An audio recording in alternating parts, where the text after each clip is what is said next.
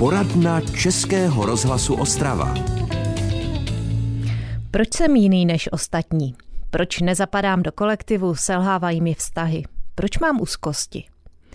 To mohou být otázky, které si člověk celý život klade a nenachází odpověď.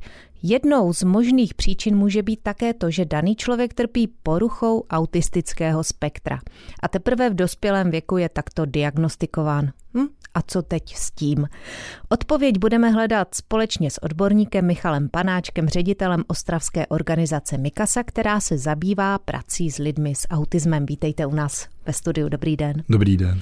A od mikrofonu vás dnes srdečně zdraví Romana Kubicová.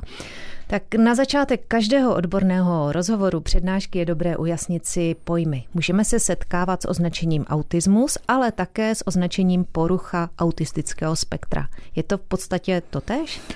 Je to totéž. Autismus vlastně je takový laický výraz pro poruchu autistického spektra, protože porucha autistického spektra, jak už název napovídá, je celá šíře problémů a poruch, které vlastně se v tom spektru schovávají a ti lidé můžou být od lidí, kteří mají těžké potíže ve svém životě, přes ty, kteří mají menší, menší potíže a zneschopňuje to třeba jenom ve společenských vztazích. Mm-hmm.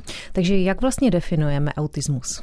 Uh, autismus je uh, neurovývojová porucha, což znamená, že vlastně se dítěti, uh, nebo dítě má odlišný, odlišný vývoj mozku a vzniká v dětství tedy, v dospělosti už se nějak jako výrazně nevyvíjí, jenom ty projevy zůstávají jakoby stejné a dochází vlastně k změně struktury a funkcí.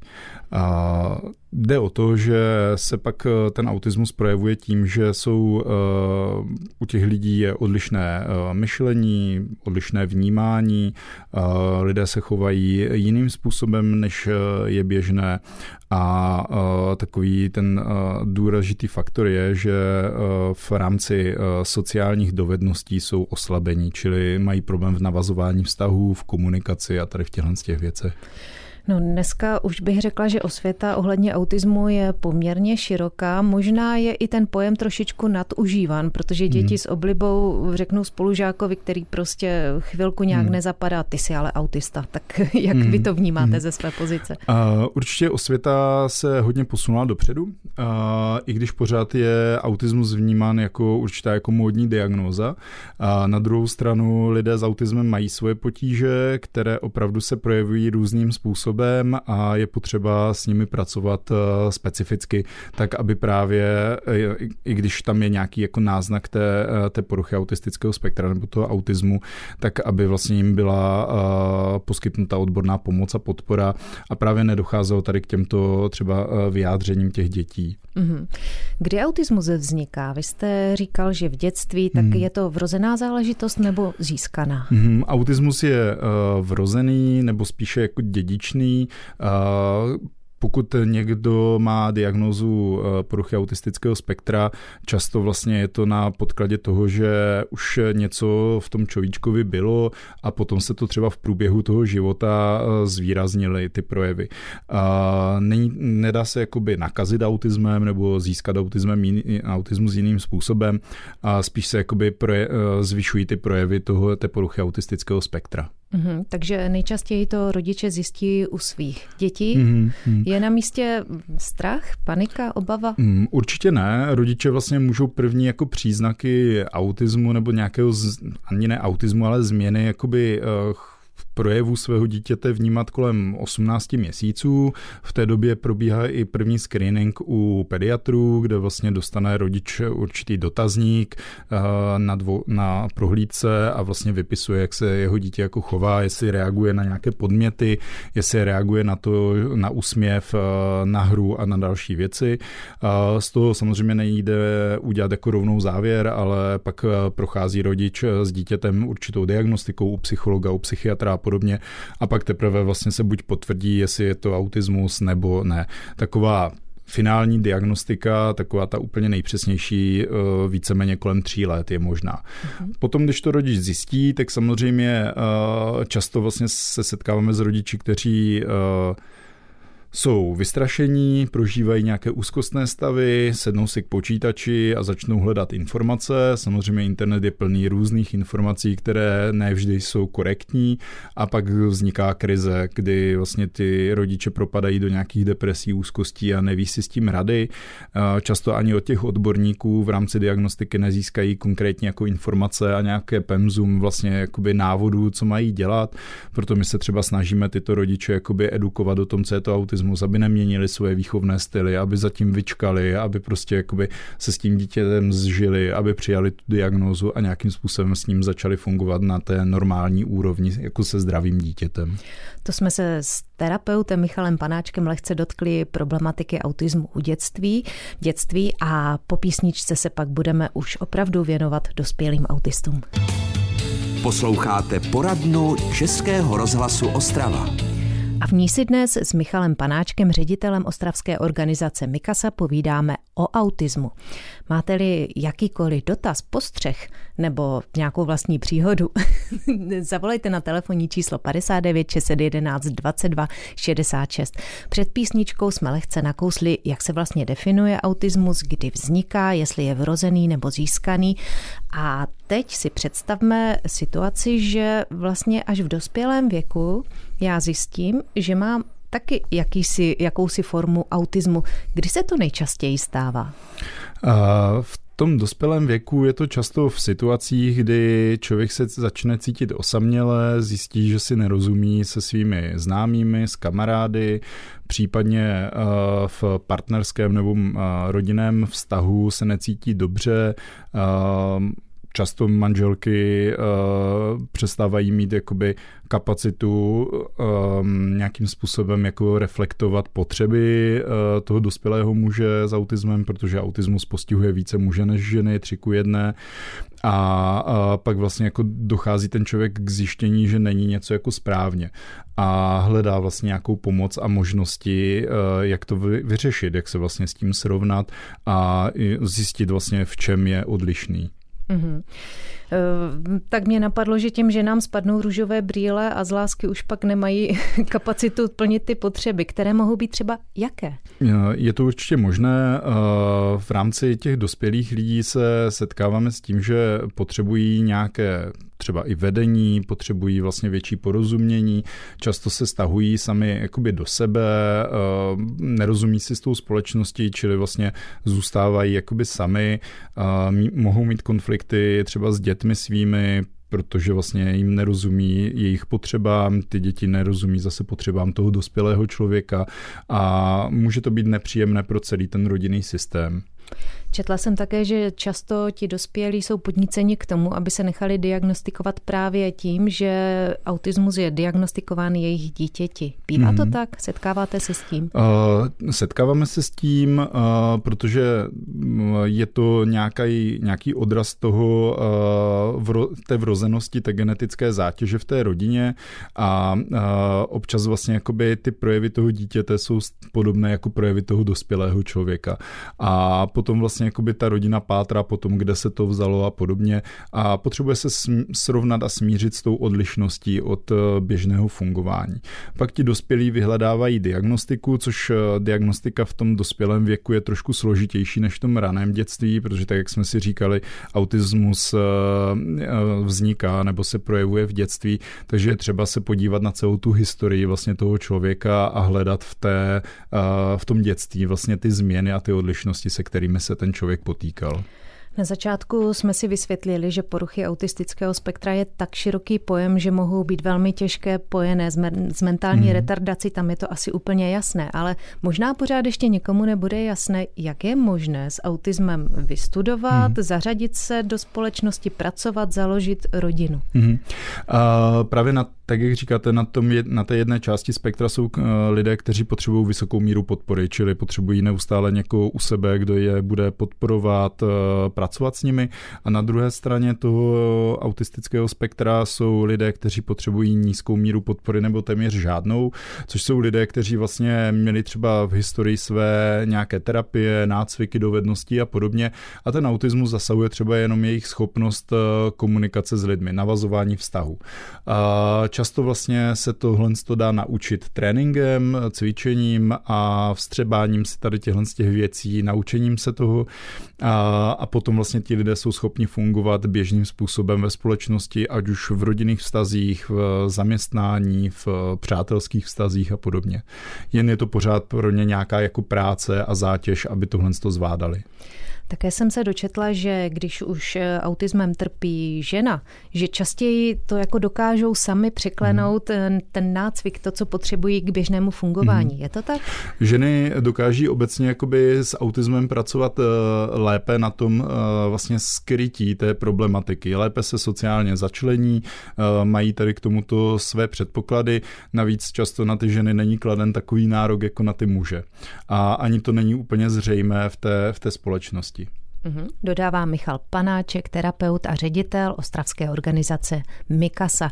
Budete-li mít nějaký dotaz, klidně zavolejte na telefonní číslo 59 611 22 66. Pokračovat budeme po písničce. Posloucháte poradnu Českého rozhlasu Ostrava. O autismu u dospělých, tedy u těch, kteří jsou schopni zařadit se do běžného života, mít děti, oženit se, vystudovat vysokou školu, se si dnes především povídáme s ředitelem eh, ostravské organizace Mikasa Michalem Panáčkem.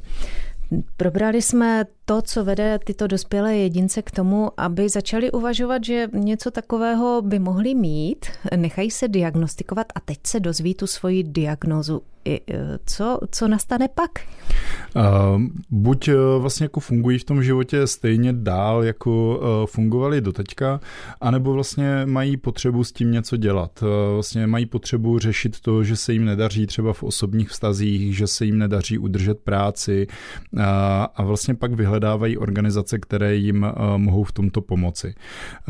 U nás vlastně s těmito lidmi pak pracujeme v rámci sociální rehabilitace, kde právě s nimi pracujeme pracujeme na tom, aby si nacvičili a zvládli vlastně tyhle ty situace. Pracujeme s nimi i terapeuticky, aby vlastně překonali třeba nějaké své úzkosti, které se dlouhodobě hromadily a, a mohli fungovat vlastně v tom životě adekvátně tak, jak oni potřebují. Mm-hmm. Častým problémem je třeba navazování těch vztahů, tak mm. jak je můžete takhle sociálně trénovat třeba? Uh, to navazování vztahu je takové specifické, protože zatím se skrývá spousta jakoby jakoby otazníků, v čem vlastně ten člověk jako selhává v tom navazování vztahů a často je to třeba v eh, komunikačním způsobu. A měl jsem klienta, který chtěl eh, vlastně jakoby si najít přítelkyni a říkal, že všechno jako zvládá, jenom chce potřebu eh, a potřebuje vlastně jako tu přítelkyni si najít. Tak jsme si udělali takové cvičení, kdy já jsem hrál dívku a on vlastně mi měl oslovit na ulici. A on mi vlastně jako chytil za rameno, otočil si mě ke mně, otočil si mě jako k sobě a říká, budeš se mnou chodit? A v tu chvíli vlastně jsme měli jako a natáčeli jsme si to na video, aby jsme, jsme si to mohli pak jako ukázat a zanalizovat a zjistil, že vlastně ten jeho komunikační styl není vhodný vlastně pro to, aby si tu dívku jako našel. A na základě toho jsme začali pracovat vlastně na tom, jak lépe a adekvátně jakoby uh, oslovovat lidi třeba na ulici nebo kdekoliv, kde se s nima potká. Ono je to vlastně úspě, úsměvné z našeho pohledu, ale skutečně lidé toto hmm. necítí, ten rozdíl, hmm. ty niance? Ne, ne, tito lidé vlastně jako no, nemají tu, zaprvé nemývají často jako tu zpětnou vazbu, a, protože běžný člověk buď by mu dal facku, že jo, nebo by ho odstrčil a utekl, jo, a ten člověk si to vlastně jako s autismem nemusí úplně uvědomit, že dělá něco špatně. Navíc, jakoby, když e, se podíváme na to myšlení lidí s autismem, tak často si berou všechno jako doslova. Takže ve chvíli, kdy klientovi řeknete, že vlastně na tom setkání by se ten člověk měl pořád smát, tak on bude dělat jako všechno pro to, aby se oba dva smáli. A vlastně nereaguje na tu sociální situaci, nebo nemusí reagovat na tu sociální situaci, ve které se zrovna nachází. Takže je to opravdu jako složitější jako proces toho nastavování komunikace, nastavování toho, kde vlastně eh, se může vůbec s těmi lidmi potkat, trénování si věcí. Eh, komunikaci trénujeme třeba v běžných obchodech, v běžném prostředí, kde eh, ti klienti mají nějaký úkol, se kterým, který reaguje na ty jejich potřeby a kterým si trénují tu svoji dovednost a schopnost. Mhm. Je jasné, že asi všechny niance toho společenského života není možné natrénovat hmm. a proto kromě vaší odborné podpory bude nesmírně důležitá podpora těch blízkých, ať jsou to hmm. rodiče, ať už je to třeba partner, že jo, když už hmm. máme rodinu. Tak pracujete taky s těmihle hmm. blízkými? Určitě vnímáme potřebu toho, že vlastně ten člověk žije v nějakém sociálním kontextu, v nějaké, v nějaké rodině, potkává se s dalšími lidmi, proto v rámci našeho průvodcovství eh, rodin s dětmi s autismem, a nemusí to být jenom děti s autismem, ale i dospělí lidé s autismem, podporujeme vlastně jakoby partnery lidí s autismem, podporujeme rodiče, tak aby vlastně byli schopni s tím člověkem adekvátně eh, pracovat, eh, komunikovat, pomáhat mu a na druhou stranu, aby si byli schopni také uvědomovat svoje potřeby, aby nebyly na prvním místě jenom potřeby toho druhého člověka a měli možnost i třeba zrelaxovat a mm, vlastně žít spokojený život spolu s tím člověkem s autismem. Takže vlastně míra psychohygieny, tak jako když pečujete třeba o nemocnou osobu, tak, tak, tak i o člověka tak. s autismem. Mm. To říká Michal Panáček, ředitel ostravské organizace Mikasa, která se právě zabývá prací s lidmi s autismem. Pokud vás napadne nějaký dotaz, budete mít ještě jednou možnost zavolat na telefonní číslo 59 611 22 66. Po písničce pokračujeme dále. Posloucháte poradnu Českého rozhlasu Ostrava. A naposledy se v ní s mým dnešním hostem Michalem Panáčkem, terapeutem a ředitelem eh, ostravské organizace Mikasa zastavíme u tématu autismus u dospělých. Možná hm, taky vaše povědomí o autismu formoval film Rainman, kdy jste viděli sice výborně nadaného, nicméně nefunkčního eh, člověka. Eh, je to jedna z forem osvěty, která se nabízí, když sledujete dokumenty nebo podobné filmy o hmm. autismu. A jak to je vlastně s osvětou? Je jí dost a je důležitá? Když začneme těmi filmy, tak eh, Rayman už je taková jako přežitá klasika, eh, i když pořád vlastně jako pro mnoho lidí je to základní film, eh, který vidí o člověku s autismem. Ono to úplně neodpovídá skutečnosti. Hodně se teď objevuje různých seriálů a filmů na jiných platformách firmách, eh, kde vlastně už ty projevy lidí s autismem jsou eh, víceméně jako adekvátní tomu, jak to vypadá ve skutečnosti. Eh, příkladem je třeba dobrý doktor, který vlastně jako běží na jedné platformě a fakt jako, když člověk se na to dívá i z toho odborného hlediska, tak vidí ty projevy člověka běžného autistického, se kterým pak třeba je možné pracovat. Problematika autismu a její osvěty eh, je taková jakoby specifická, té osvěty není nikdy dost. Stejně jako u jiných jakoby potíží, handicapů a dalších, eh, dalších věcí. Na druhou stranu vlastně už eh, zažíváme i to, že je to nadužíváno ta definice autismu, to, že vlastně za každým, za, každý, za každou potíží vlastně jakoby člověka uh, se hledá nějaký jako autistický rys a o to více je důležité vlastně mluvit o tom, uh, jak, se to, jak to zasahuje vlastně do života toho člověka. Že můžeme mít člověka s autismem, který vlastně dlouhodobě uh, nepotřebuje žádnou pomoc, podporu, vlastně zvládat to svými schopnostmi a dovednostmi ve společnosti ustát. Na druhou stranu pak jsou lidé, kteří tu podporu potřebují. A je to takové, tak jak jste říkala na začátku, když eh, někdo řekne, hele, jsi autista, protože děláš něco, tak už se z toho stává jako nadávka nebo mm. takové jakoby nálepkování a to vlastně jako nechceme. Důležité je, aby to bylo pořád o nějaké jako normální míře sociálního přijetí a akceptace toho, že ten člověk má jiné potřeby, než máme my jako ostatní lidé a potřebuje uspokojit jiným způsobem. Potřeby vlastně jako zůstávají stejné, ale jiným způsobem je uspokojuje. A když jsme u té osvěty, tak eh, vy se chystáte na ten velký festival Colors of Ostrava, který zítra vypukne tady u nás v Ostravě. Mm. A právě chystáte se tam pracovně. Vydete jak se tomu říká, osvětlovat, neosvěcovat? je, to, je to vlastně jakoby pro nás Eh, příležitost vlastně ukázat, eh, že i lidé s autismem eh, s tím, jak jsou citliví na zvuky, na množství lidí a podobně, si mohou užít i tady tento festival, který je vlastně jako hudbu nasycený, možná přesycený. A vlastně takhle stejně přesycení můžou být i lidé s autismem, takže jedna věc je podpořit lidi s autismem, aby mohli i na tady tyto akce, čili máme tam pro ně připraveny asistenty, kteří jsou schopni tím festivalem provést, ukázat jim nějaké klidnější místa, máme připravené připravenou relaxační zónu pro lidi s autismem v právě ve chvíli, kdy eh, by těch eh, podnětů na ně bylo moc a potřebovali si někde odpočinout v klidném prostředí a nemuseli z toho eh, festivalu odcházet, neměli tady tuto bariéru, tak máme připraveno tady toto. A v rámci osvěty vlastně pak máme připraveno v Čes Family Parku, čili v dětském centru takové překážkové dráhy s přetížením smyslu, aby si lidé mohli vyzkoušet, jaké to je vlastně v určitým způsobem jako fungovat jako člověk s autismem, včetně vlastně snozelenového stanu s různými jakoby uh, senzorickými prvky, které můžou na lidi jako působit. Upřímně nedokážu si představit lepší tréninkové pracoviště pro lidi s autismem, než bude ten velký, hlučný, rušný eh, festival Colors of Ostrava. Eh, je to za prvé trénink a za druhé je to potřeba hodně odvahy, aby se člověk tam vydal. Eh, máme klienty, kteří chodí, ale také klienty, kteří právě kvůli tomu ruchu nechodí a velmi oceňují to, že budou mít možnost se někde jakoby schovat na chvíli a odpočinout si. Tak hodně zdaru. To Děkujeme. přeju Michalu Panáčkovi, ředitelovi, řediteli ostravské organizace Mikasa, který byl dnes naším hostem a bavili jsme se o problematice autismu u dospělých. Děkuji, že jste přišel. Děkuji za pozvání, hezký den. A příští poradnu potom už se budeme věnovat vodě, konkrétně její kvalitě a metodám rozboru této kvality. Z dnešní poradny se s vámi loučí a hezký den přeje Romana Kubicová.